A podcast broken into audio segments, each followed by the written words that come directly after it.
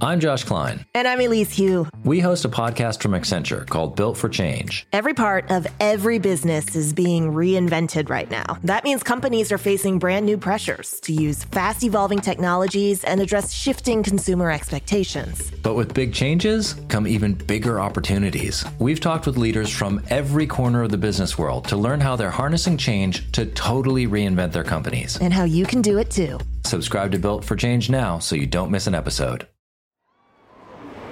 This is a Crowd Podcast.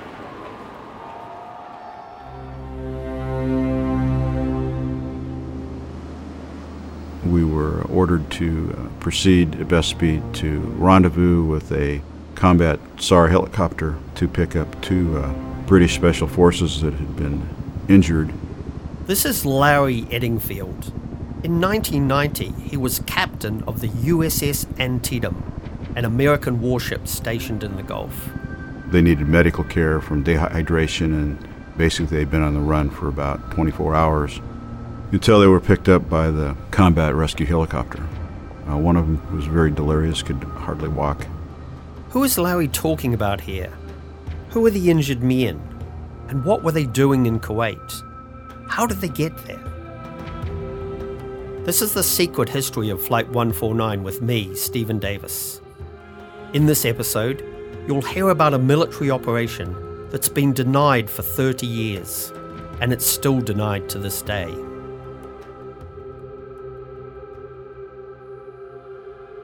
But first, let me bring you up to speed on the plight of the human shields. Some of the women and children had made it home, but of course the men, and some women who had chosen to stay with their partners, were still captives. Barry Manners was spending 24 hours a day locked in a porter cabin above a turbine. You'd wake up every morning and you'd have that horrible realisation that you're there.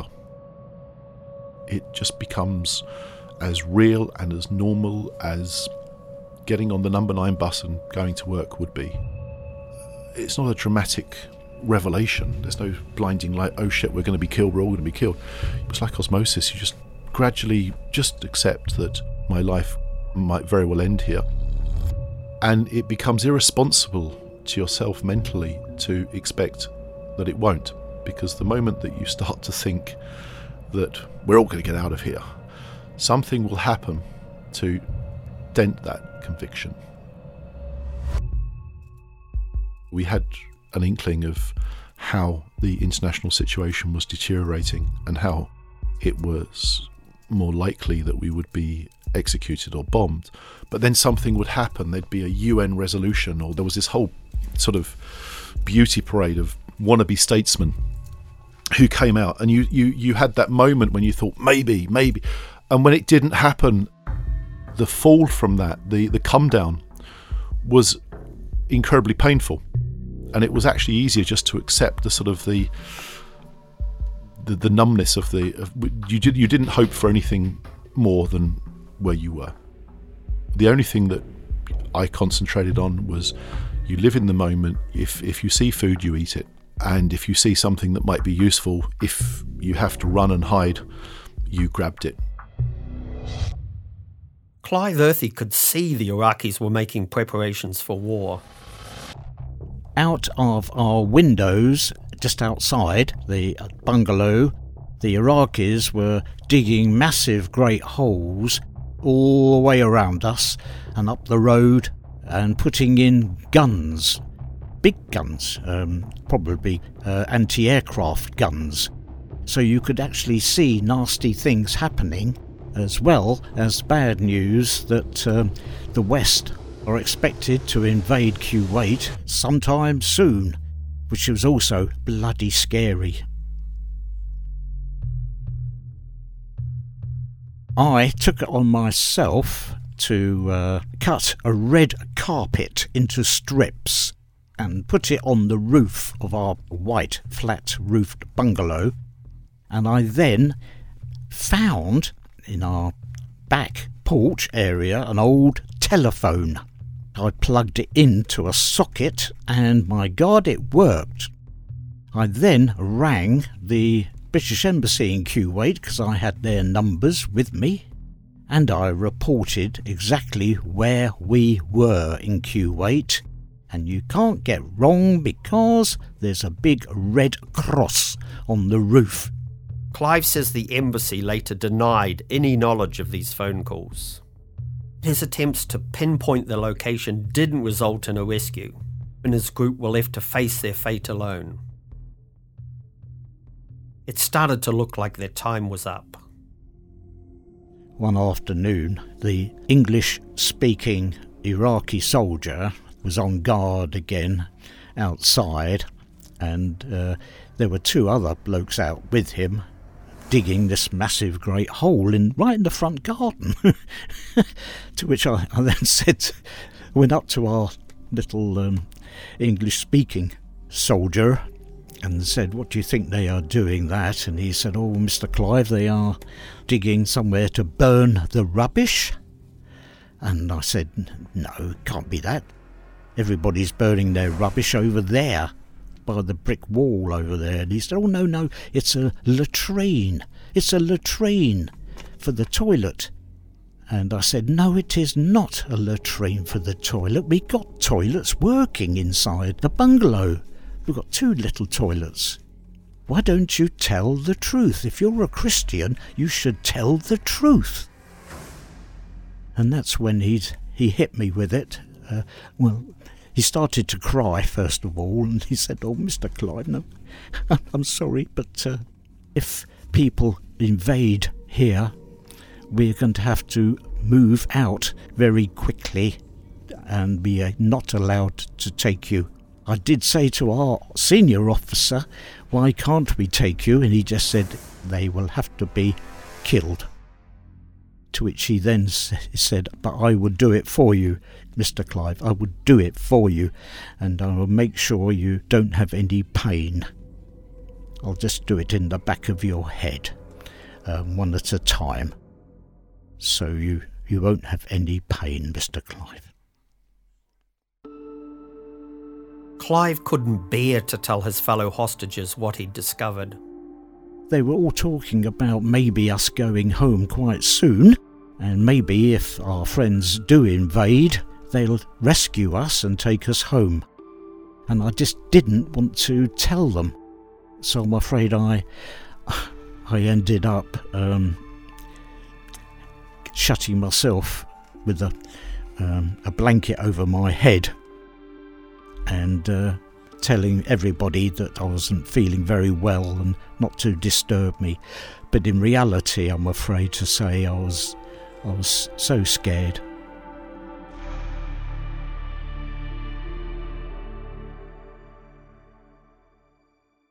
B. George Saloom was still working round the clock at the American Embassy. The man who'd come to Kuwait to be a banker was now the newly appointed security officer. It was hard work.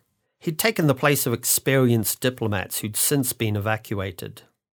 George was then informed about a release program for Arab Americans. Supposedly, those with Arabic surnames could go home. George wanted to make sure it was legitimate. I asked questions like, is this recognized by the United States government? Yes. Is this recognized by the Iraqi government? Yes. Should I leave these people who are a part of, and I don't want to feel like I'm deserting them?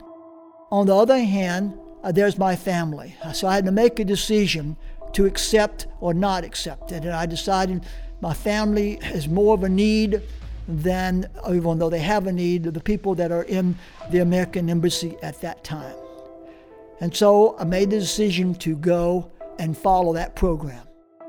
I was taken out of the American Embassy. The moment that I went out of that, the Iraqi individuals took my American passport. They took me to their secret police headquarters, interrogated me for a period of time, and then took me to Baghdad. So just to be clear then, you were sent out of the embassy under false pretenses, weren't you? I mean, they let you go out under a program that didn't really exist, and you ended up with a secret place. That's correct. This is quite astonishing, and it gets worse. George told me that messages were sent back to the embassy warning them that the program was false. It's still a mystery what happened to these, and George says it's never been explained to him. It was only later that he discovered the messages had been sent. I asked him exactly what they said. Do not let B. George go. This is not a valid program. The question is, why in the world did the Kuwait embassy let me go? You must have felt betrayed by your embassy. Well, I felt betrayed by some people in the embassy. I'm not sure exactly saying the embassy. The point is that communication was made to send a note not to leave Kuwait because the Arab-American program was false, was a Trojan horse. So instead of being released, George had walked into a trap. I was taken one night blindfolded in the back of a little pickup truck. I think I was ridden around a lot of times so I would not know exactly where I was going. That's not a big deal because I'd never been to Baghdad anyway. But I was taken to a place that was purported to be a chemical plant and was taken as a human shield placed there. You thought there was a good chance you might be bombed by your own side? Well, I did not know. You know, I surely was not going to make decisions for the President of the United States, who makes decisions for what's best for all of the American population and the country, not just for what's best for B. George. And whatever the president thought was the best for the American public, that was okay for me. Sadly, war now seemed inevitable. Here's President Bush at a press conference in November 1990. In 3 months, the U.S. troop contribution to the multinational force in Saudi Arabia has gone from 10,000 to 230,000 as part of Operation Desert Shield. After consultation with King Fahd and our other allies, I have today directed the Secretary of Defense to increase the size of U.S. forces committed to Desert Shield to ensure that the coalition has an adequate offensive military option, should that be necessary to achieve our common goals. But late in November 1990, something unexpected happened in the UK that had the potential to be a game changer for the human shields. Margaret Thatcher is making one of her last appearances in the House of Commons as Prime Minister after her decision this morning to resign once the Conservative Party chooses a successor to her. As Thatcher had been such a central figure in the Western coalition against Iraq, could her removal mean the heat would get turned down on Saddam? Might this be good news for the hostages? It's impossible to know if this affected Saddam's thinking, but his next move, only a few weeks later, stunned everyone. BBC News. It's become clear in the past half hour that the Iraqis are proposing to release all their foreign hostages without delay. Whether all the trips from politicians to Baghdad had finally paid off, or he was just looking for a way out of conflict, or perhaps felt his guests were no longer useful, we'll never know. Barry thought it sounded too good to be true. We knew from the radio that there was hope of this happening, but I didn't trust those people, and I wasn't prepared to put myself in the position of believing that I would go home if that hope was going to be dashed. And then Mr. Rael came along, who I was more inclined to believe by that stage, and he said, no, it's true. I don't know when, but I've been asked to make preparations to transport you to Baghdad, but I haven't got instructions when that will happen. Barry's captor, a man he called Mr. Royale, had defied the official orders and done his best to treat the hostages fairly. He then said, why don't we go and take you out for dinner? Then it became a little bit surreal. We were taken out for dinner. And we were taken to the Ashore Hotel on the opposite side of the lake, sat down. And again, we're not going to believe that we're going to be released. We felt that we were in a kind of you remember me after the war, Johnny, kind of situation. But my only reaction to that was somebody puts a menu in front of me and says, you can order what you want, I'm going to order everything. Somebody says, would you like a drink? And I say, well, what is there? And they say, would you like to come and have a look in the wine cellar? I'm going to pick up as much as I can carry. And that's exactly what happened. I ordered as much, I couldn't eat a mouthful of it. I genuinely could not eat a mouthful of it. Not because it wasn't good food, but I just couldn't eat. I couldn't digest food. I couldn't eat food. So you just sat there looking at this amazing food, but no, I sat there drinking everything and anything that was there. But none of us could get drunk. It was bizarre. You drink and drink and drink, but we couldn't. We were just drinking and getting nowhere with it. But we stayed there, and then we were taken back to the dam, and we were polishing off or carrying on with the drinking until we were in a bit of a state, I suppose. And then Mr. Rail appears and says, you're all going to Baghdad now.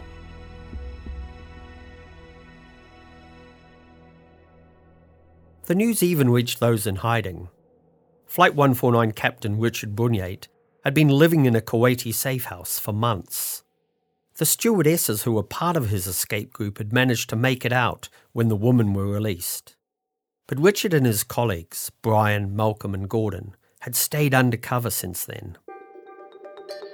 After finishing his lookout duty one morning, Richard came downstairs and was greeted by an emotional crewmate. Brian was there in tears, and I said, Brian, what's the matter? And he said, I've just heard we're all going to be released. And I said, are you sure? And he said, yeah, I've just heard on the BBC we're all going to be released. And I didn't think he was capable, a big hulk like that, capable of such emotion, but he was. After talking with their contacts to verify the news, it looked like it was legitimate. But Richard was still nervous. You might remember the story about his father having some history with Saddam Hussein that he said made him very anxious not to be captured. Brian and Malcolm gave themselves up first, heading to a Kuwait City hotel. This left just Richard and Gordon still in the safe house. So then Gordon had this monumental task of trying to persuade me to give myself up. And the last thing I wanted to do is to go back into the lion's lair, if you like, and then go up to Baghdad, his headquarters, the one place I've been trying to avoid for the last 3.5 months. And eventually, after much persuasion, he did. And we gave ourselves up. The US ambassador helped to arrange paperwork and transport for them. But even the day before they were due to leave, Richard and his group were still worried it might all fall through. That night we couldn't sleep. The Iraqi intelligence people were going to come and pick us up in that morning and interrogate us. So I thought the best thing to do is get out at 7. So we did, we left. Went to the airport, we were stopped by an Iraqi patrol on the way in. And I thought, oh dear, this is not looking too good. But they then took us onto the airport. And then I could see why they didn't believe the fact there was an aircraft leaving, because the whole place was littered to stop helicopter landings with debris, tanks, old lorries, all over the airfield.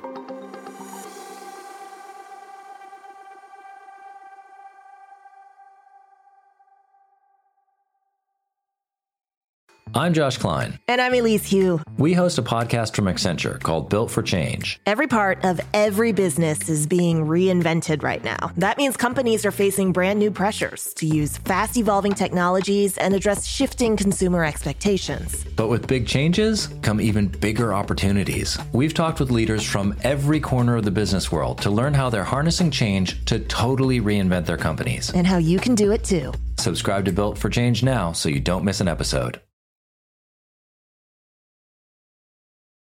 This is the secret history of Flight 149 with me, Stephen Davis.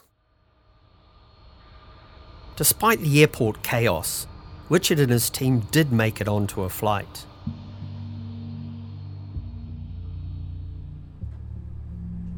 During a stopover in Frankfurt, tantalizingly close to home, Richard was taken aside by another British Airways captain. I'd obviously been pointed out to him. He said, come with me. And he took me down the ramp and he gently pushed me through the first class or club class curtain of this 767. And there in front of me, all my friends from BA, from the 747 fleet, were lined up. There was the flight manager, there was stewards, stewardesses, engineers, first officers, and they're all lined up in front of me. And that was the one moment when I couldn't speak. They had a huge organisation set up for us just for our arrival, and everybody in BA was praying for us. They were wearing yellow ribbons for us. We had no idea this. We thought we were insignificant, but obviously to BA we weren't.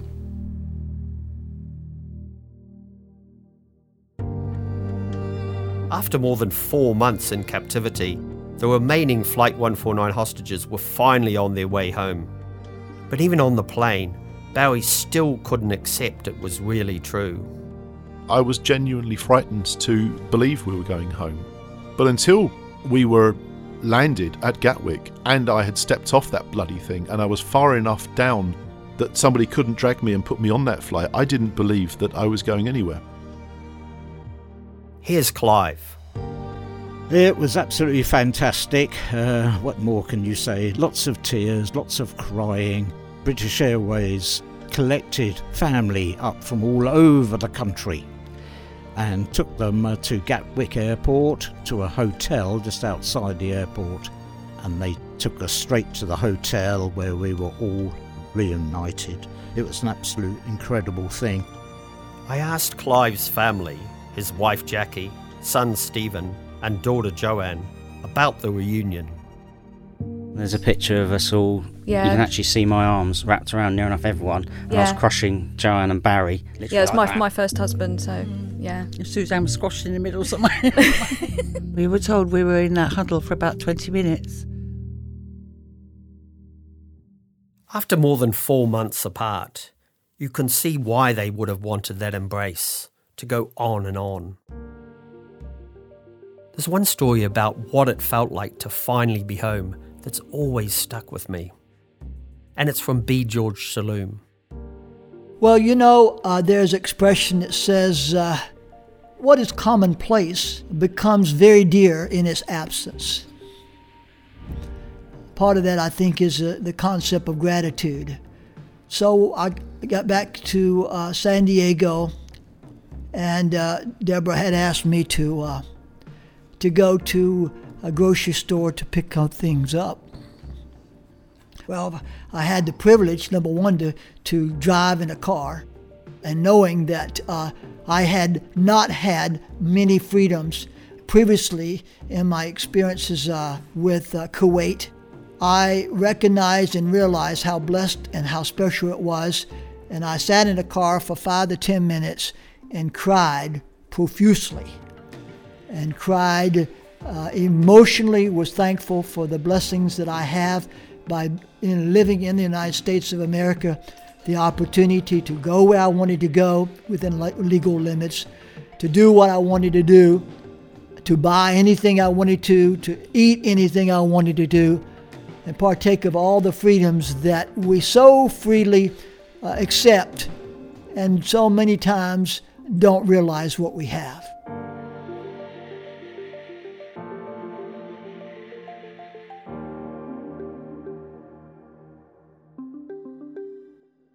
By mid-December, all of the human shields were home. But the story doesn't end there. Far from it. Publicly, Western allies had been steadily increasing their military presence in the region for months. Privately, they'd had another strategy in play. It involved special forces on the ground. At the very start of the invasion, several teams of special operators were sent to the Gulf. One of these would go on to become the infamous Bravo 2-0 mission.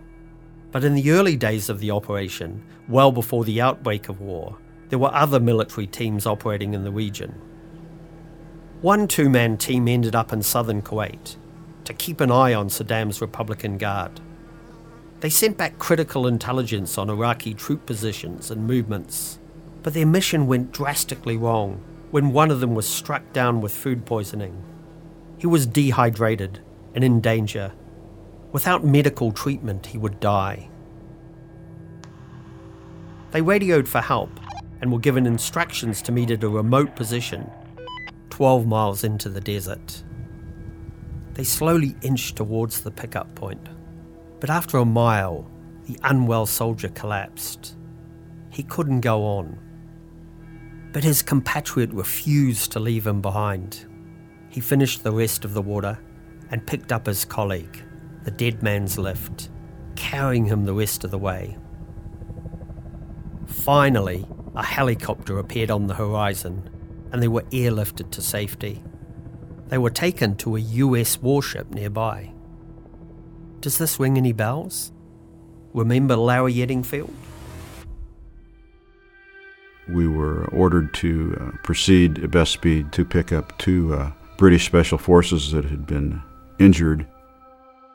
Officially, of course, this never happened. The British government denies there was any rescue operation.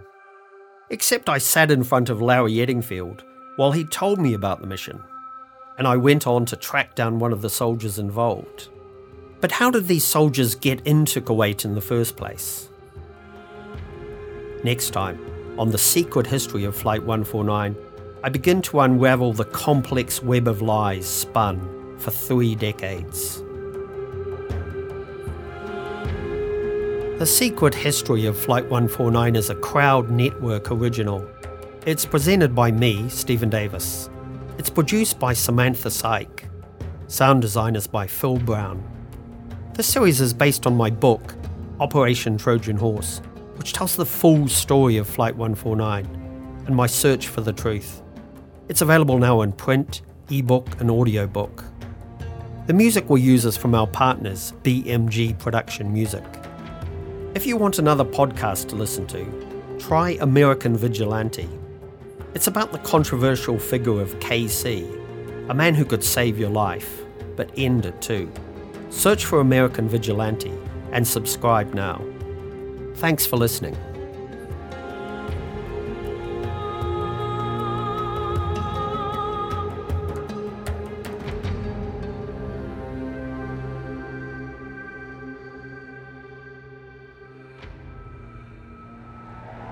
Crowd Network, a place where you belong.